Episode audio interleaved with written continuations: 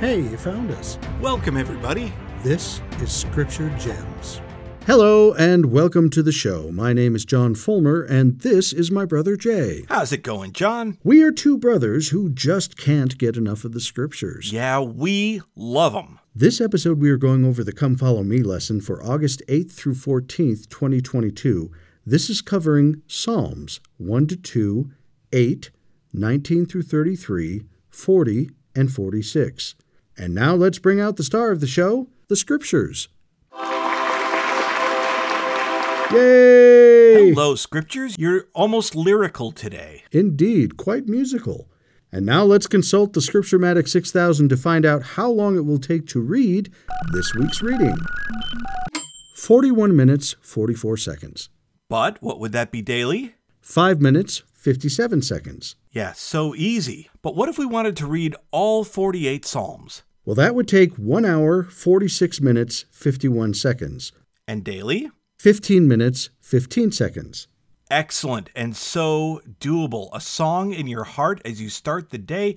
Why not? Now, we are going to be exploring the Psalms today in a way that helps us to understand what Psalms are rather than taking them psalm by psalm. So the time codes here are a little more general than normal but they should still help you to navigate if you want to take it section by section. Otherwise, buckle up and we'll talk about it all together. But right before we get started, don't forget that if you're watching the show on YouTube, links from the show and a PDF of all our quotes and graphics, it's located in the description below. We hope that it helps you in your study. Also, please know that there is an audio only podcast. You can find it by searching for Scripture Gems on Apple Podcasts, Google Podcasts, Stitcher, or wherever you subscribe to podcasts. And if you're already subscribed and listening, you might want to check out the video version of the show on YouTube. Search for the Brother Fulmer channel.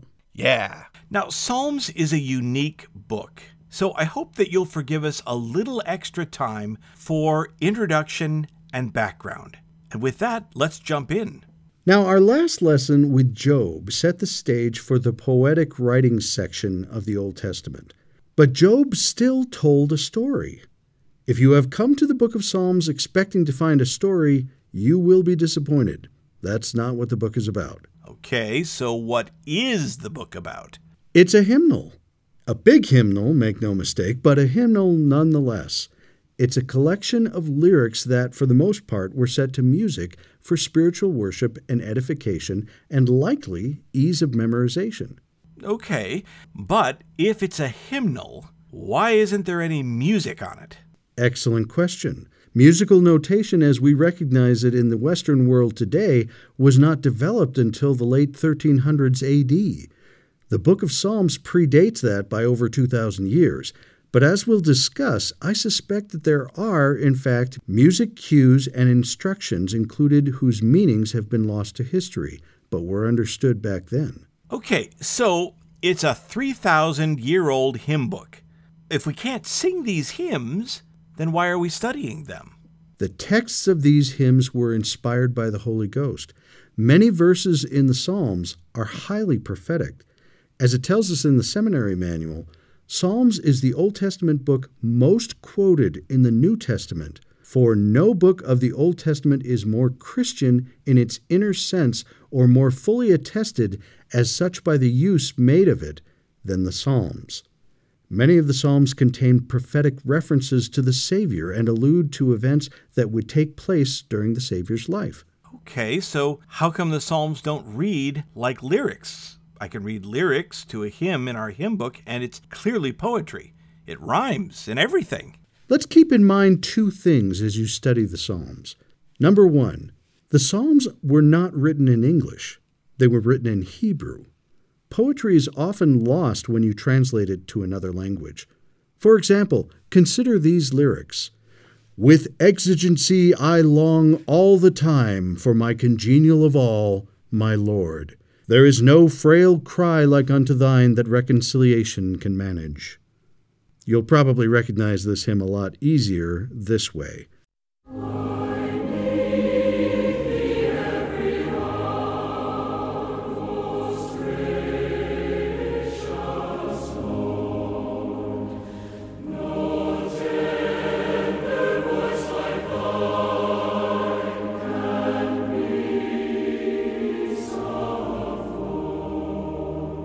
Now, the lyrics I just read have the same meaning, but do you see how much is lost in translation?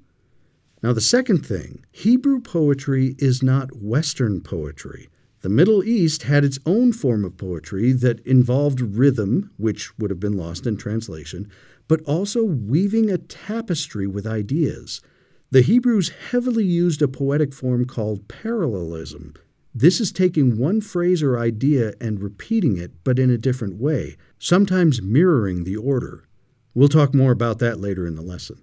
Okay, so it's a hymn book and scripture and other scriptures reference it, but what does it really have to do with music? I mean, these psalms probably haven't been sung in thousands of years. Well, that's true. The Psalms haven't really influenced music that much since they were written. Oh, wait. I mean, the Psalms have heavily influenced all music for many, many centuries. From the Gregorian chants of the 8th century AD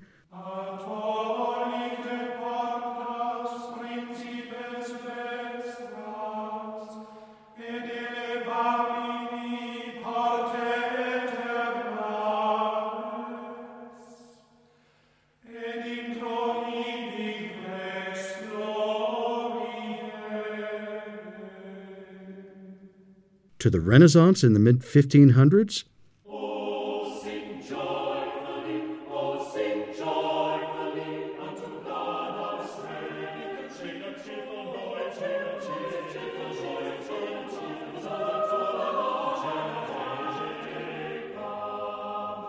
To the Baroque period in the early 1700s.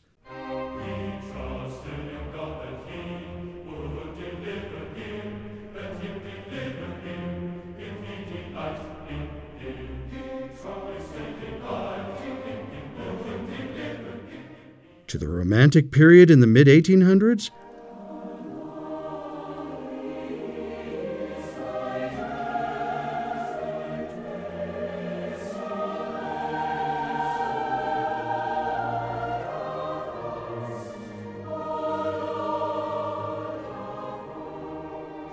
to the 20th century.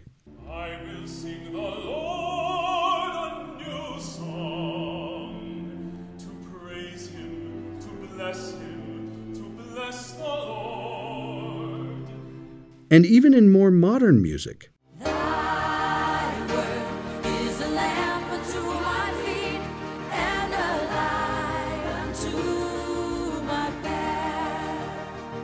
They are even still in our modern hymn books.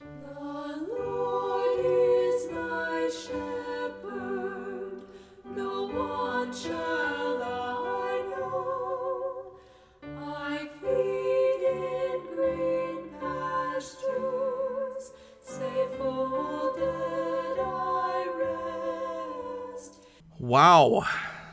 The Psalms have had a major impact.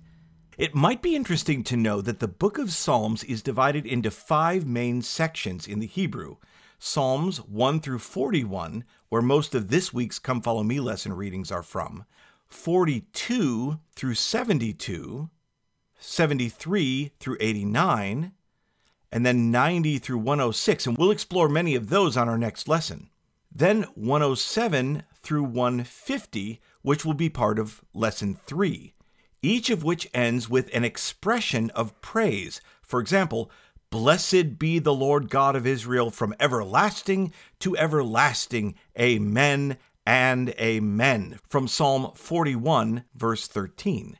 The book of Psalms attributes at least 73, or about half of the Psalms, to David, and attributes the other Psalms to other authors including Asaph, which you'll find in Psalms 50 and 73 through 83, and Heman, Psalm 88. These attributions, however, appear in titles that are added to some of the Psalms, but it is open to question whether these are as old as the words to which they are attached. You can learn more about this in the Bible Dictionary under Psalms. This means that even though authors are attributed to them, we still don't know for sure if that's really the case.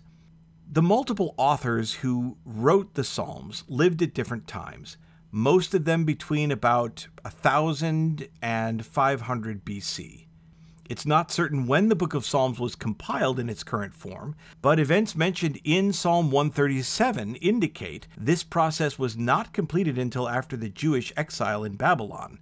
In Psalm 137, we read, By the rivers of Babylon, there we sat down, yea, we wept, when we remembered Zion, for there they carried us away captive.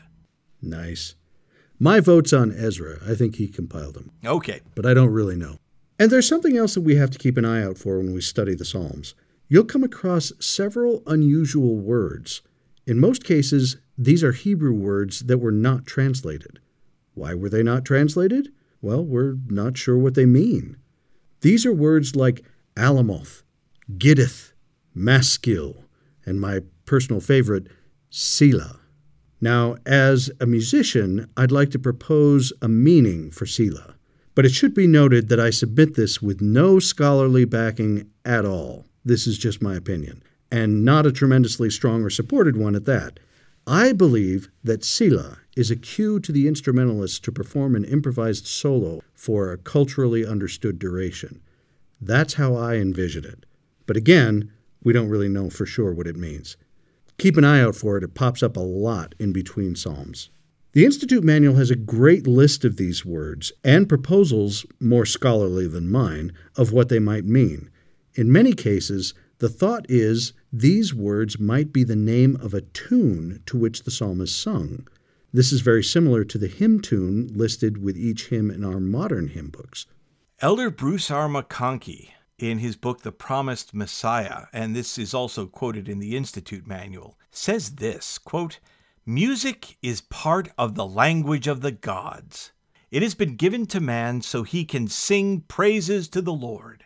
It is a means of expressing, with poetic words and in melodious tunes, the deep feelings of rejoicing and thanksgiving found in the hearts of those who have testimonies of the divine sonship and who know of the wonders and glories wrought for them by the Father, Son, and Holy Spirit. Music is both in the voice and in the heart. Every true saint finds his heart full of songs of praise to his Maker. Those whose voices can sing forth the praises found in their hearts are twice blessed. Be filled with the Spirit, Paul counseled, speaking to yourselves in psalms and hymns and spiritual songs, singing and making melody in your heart to the Lord. Also, let the word of Christ dwell in you richly in all wisdom, teaching and admonishing one another in psalms and hymns and spiritual songs, singing with grace in your hearts to the Lord. Unfortunately, not all music is good and edifying. Lucifer uses much that goes by the name of music to lead people to that which does not edify and is not of God. Just as language can be used to bless or curse, so music is a means of singing praises to the Lord or of planting evil thoughts and desires in the minds of men. Of that music which meets the divine standard and has the Lord's approval, he says, My soul delighteth in the song of the heart, yea, the song of the righteous is a prayer unto me, and it shall be answered with a blessing upon their heads. In view of all that the Lord Jesus Christ has done for us, ought we not to sing praises to his holy name forever? And here's an additional thought from the Institute Manual.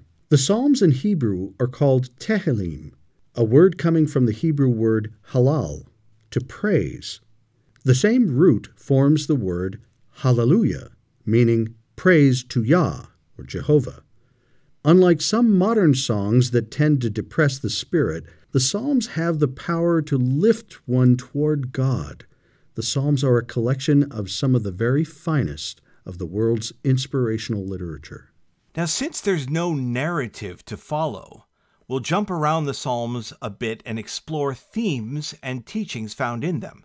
The first part of our lesson might have seemed a bit academic, but stick with us because we think this will help us better understand the Psalms as we go forward. Before we start in the Psalms, let's take an opportunity to explore some important Hebrew literary styles. You can learn more about them in the Institute Manual, Volume 1, under Enrichment Section G. We'll put a link in the description. This will help not only in the poetic books, but in prophetic books like Isaiah and Jeremiah. Remember also, like we said, that although we may associate poetry with rhymes, biblically think of it as literary art. How is the author sculpting language to teach or emphasize his message?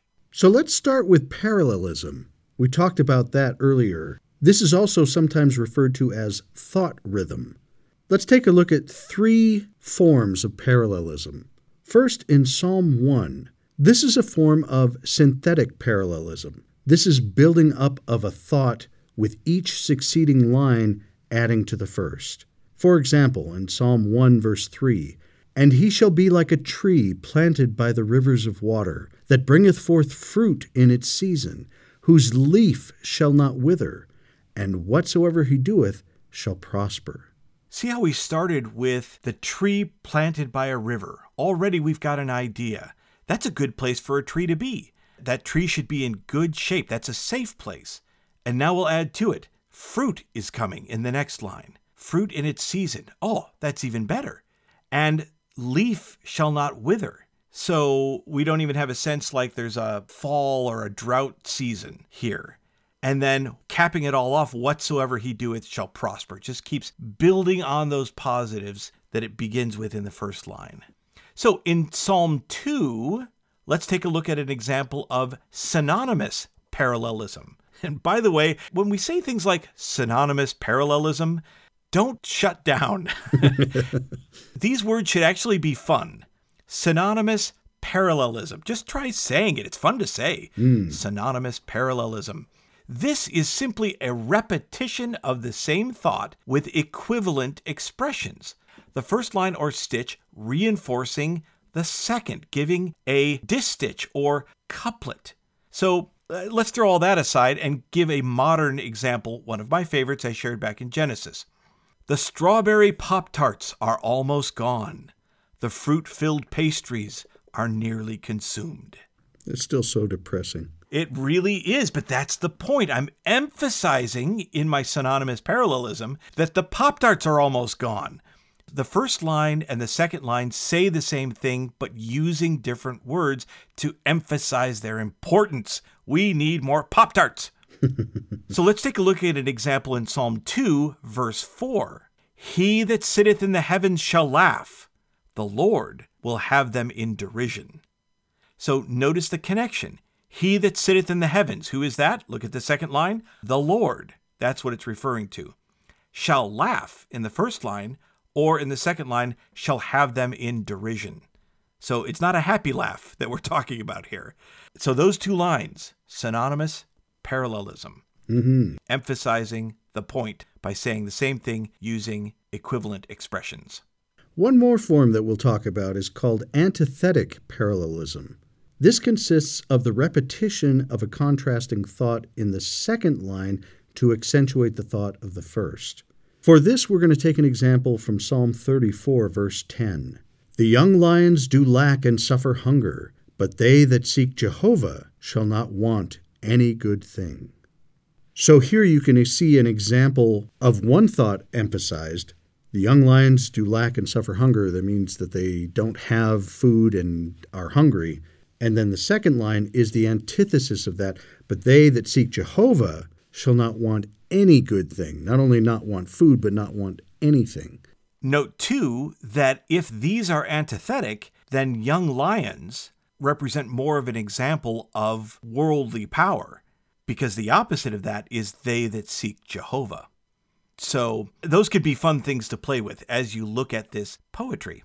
Now, there's another literary art that we could take a look at. It's taking parallelism to the next level. It's called chiasmus. It's an inverted parallelism. The Institute Manual quotes a great article from John W. Welch. This is from the 1972 February New Era called Chiasmus in the Book of Mormon, or The Book of Mormon Does It Again. But his lesson on chiasmus can be really helpful for us.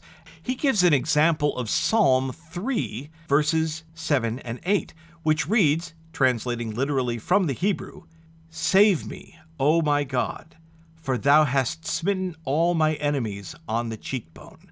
The teeth of the wicked thou hast broken, to Jehovah the salvation. A careful look at these verses reveals something that at first glance is not altogether obvious, namely, that the words occur in a peculiar sequence. Everything gets said twice, and in the repetition, everything gets said backwards, back to front, or in a reverse order. Consider what happens when we rewrite these verses by arranging them in the following way Save me, O my God, for thou hast smitten all my enemies on the cheekbone. Now let's reverse it with the next verse. The teeth of the wicked thou hast broken to Jehovah the salvation. It now becomes quite clear to us that the repetition in these verses is not just a haphazard redundancy. It is an ordered reversal of the original sequence of the psalmist's thoughts. It is also important for us to notice that chiasmus is not just a simple repetition, it also involves an intensification or an aspect of completion in the second half. Compare, for example, the more powerful ideas of Psalm 3, verse 8 over 3, verse 7. The strength of the teeth over the passive nature of the cheekbone, or getting broken vis a vis getting smitten, being wicked instead of just being an enemy. Quite consistently, therefore, a shift can be seen to occur at the center of a chiasm, so that the bigger, more powerful, or more intense ideas will appear in the second half of chiastic passages. Another tool that can help us get more out of reading Psalms is to see how they are used when quoted in the New Testament. There are numerous examples listed in the Institute Manual entry for Psalms. We'll include a link in the description. But let's take a look at a couple in Psalm 2. Psalm 2, verse 1. Why do the heathen rage and the people imagine a vain thing? The kings of the earth set themselves, and the rulers take counsel together against the Lord and against his anointed, saying, And from the New Testament, Acts chapter 4, verses 25 through 26, who by the mouth of thy servant David hast said, Why did the heathen rage, and the people imagine vain things? The kings of the earth stood up, and the rulers were gathered together against the Lord and against his Christ. Notice that emphasis. In Psalm 2, verse 2, it says, against his anointed. Acts makes it clear who the anointed is his Christ. Well, and of course, Christ, or the Greek Christos, means anointed one. It's the Greek equivalent of Messiah. And speaking of Messiah, for extra credit, if you'd like to hear these verses set to music, Handel used them for movement 40 of Messiah. We'll include a link in the description. Wonderful. Going on, Psalm 2, verse 7 I will declare the decree the Lord hath said unto me, Thou art my son, this day have I begotten thee. Hebrews 5 5 quotes, So also Christ glorified not himself to be made an high priest, but he that said unto him, Thou art my son, today have I begotten thee. In other words, it clarifies who's speaking here and to whom God the Father to his Son. In Psalm 8, verse 2, out of the mouth of babes and sucklings hast thou ordained strength because of thine enemies, that thou mightest still the enemy and the avenger. Matthew 21 16 quotes, And said unto him, Hearest thou what these say? And Jesus saith unto them, Yea, have ye never read? Out of the mouth of babes and sucklings thou hast perfected praise. Now, as we've talked about, many psalms have been immortalized in song in Handel's Messiah and other places. For example, Psalm 2 9, speaking of what Christ would do to the proud nations of the earth, it says, Thou shalt break them with a rod of iron, thou shalt dash them in pieces like a potter's vessel. That's from Movement 43 of Messiah. Thou shalt break them. We'll include a link to that in the description too. These are really fun to listen to. Now, look at the imagery in that verse. Thou, Christ, shall break them with a rod of iron. Well, what do we know about the imagery of a rod of iron? The Book of Mormon connects it to the Word of God. How will Christ break the nations? With the Word of God. He will dash them in pieces like a potter's vessel. How do we imagine a potter's vessel breaking, and why does it break? Because it's not the rock upon which we should be built. You see these kind of neat use of dramatic images to help us remember the strength, the cornerstone, the rock on which we should be built, and the power of the Word of God to break through worldly creations and worldly philosophies. It's really quite neat. So don't rush through the Psalms. Take a little time and imagine what you can from the imagery. We don't know all the significance of all the imagery, but you might be surprised at how much you discover as you just swim around in it a little bit. And speaking of that, let's take a look at Psalm 9. These are some joyful prophecies of the coming of Jesus Christ. Look at verse 1. I will praise thee, O Lord, with my whole heart. I will show forth all thy marvelous works. I will be glad and rejoice in thee. I will sing praise to thy name, O thou most high. Skipping to verse 9. The Lord also will be a refuge for the oppressed, a refuge in times of trouble.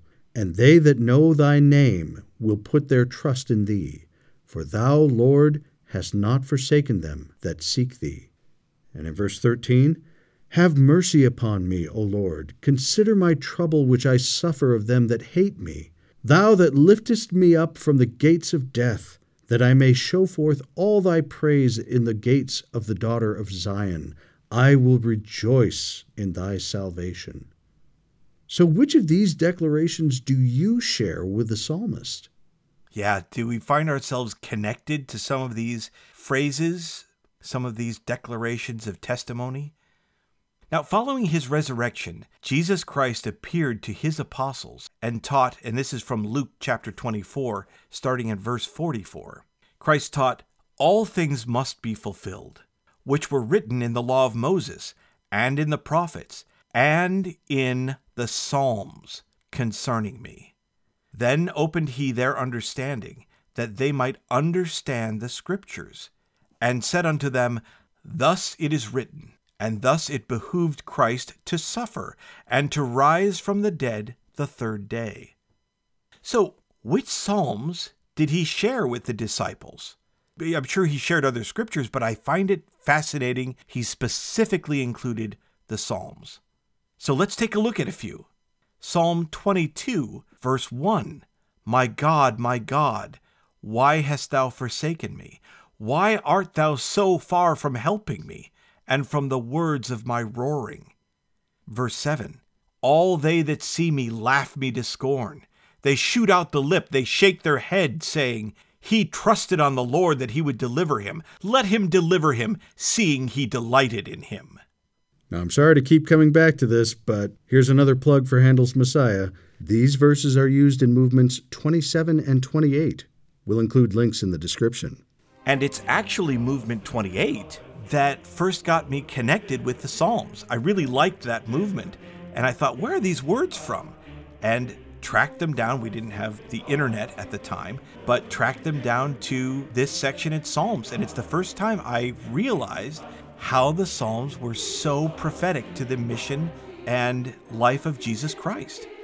So back to Psalms 22, verse 16. For dogs have compassed me, the assembly of the wicked have enclosed me. They pierced my hands and my feet. They part my garments among them, and cast lots upon my vesture. Now, can you just imagine for a moment how amazing this would be. They've just watched all of this happen in the life of Jesus Christ. The atoning sacrifice has just happened days before. And now he's quoting these from centuries old scripture, and they just saw it being fulfilled. Let's take a look at a few more. Psalm 31, verse 5 Into thine hand I commit my spirit. Thou hast redeemed me, O Lord God of truth. Psalm 34, verse 20. He keepeth all his bones, not one of them is broken. Psalm 69, verse 21. They gave me also gall for my meat, and in my thirst they gave me vinegar to drink. But let's read one of the most famous Psalms from start to finish and look for the literary artistry and powerful Christ centered message. Let's turn to Psalm 23, starting in verse 1. The Lord is my shepherd, I shall not want. He maketh me to lie down in green pastures. He leadeth me beside the still waters. He restoreth my soul. He leadeth me in the paths of righteousness for his name's sake. Yea, though I walk through the valley of the shadow of death, I will fear no evil, for thou art with me. Thy rod and thy staff, they comfort me. Look at the beautiful description of Jesus as the shepherd. What part of that description resonates with you? How has he been a shepherd to you, restoring your soul, leading your path, giving you comfort to fear no evil? Jeffrey R. Holland is quoted in the seminary manual from his book For Times of Trouble. He says this quote, We need a shepherd because in innocence or ignorance, but on occasion wilfully and against counsel, we turn everyone to his own way, and as a result have gone astray. We wander here and scamper there, inspect this and nibble at that, until at some point we look up and realize we are either lost or about to be destroyed we realize that we or others who affect us have done either something stupid or something wrong, which are so often the same thing. We realize we desperately need help.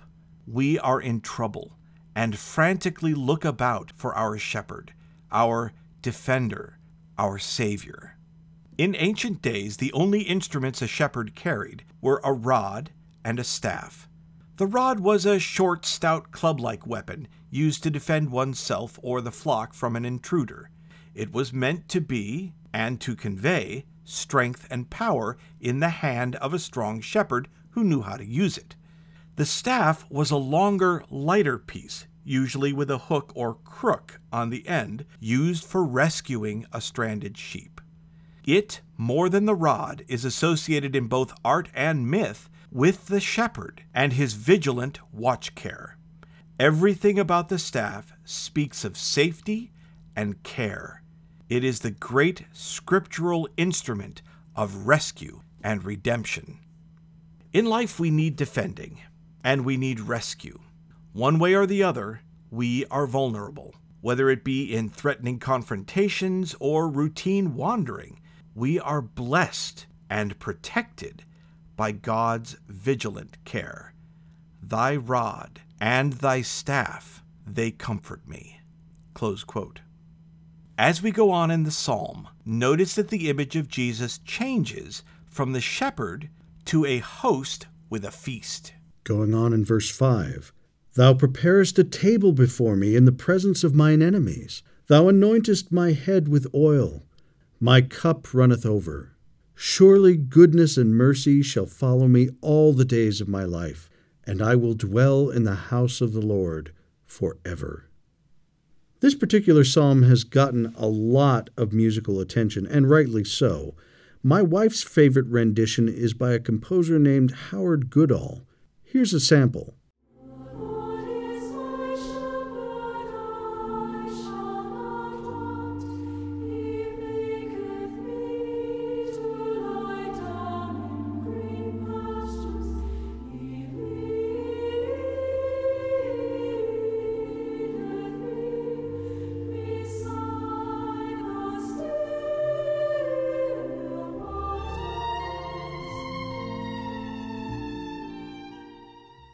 If you'd like to hear the full song, we'll include a link in the description. There is such beautiful imagery found in these songs. Don't get too caught up in language you don't understand. Explore language that you do understand and see if it connects with your testimony, your feelings for Jesus Christ. This is the purpose of the Psalms to draw you to God, particularly to Jesus Christ, your Savior. Ask yourself as you study how is the author trying to bring me to Christ? Well, we'll continue to talk about the Psalms more in the next couple of lessons. Keep reading your scriptures, and we'll talk to you more about them in our next lesson. We'll see you then. This podcast is not officially affiliated with The Church of Jesus Christ of Latter day Saints. But we're really big fans.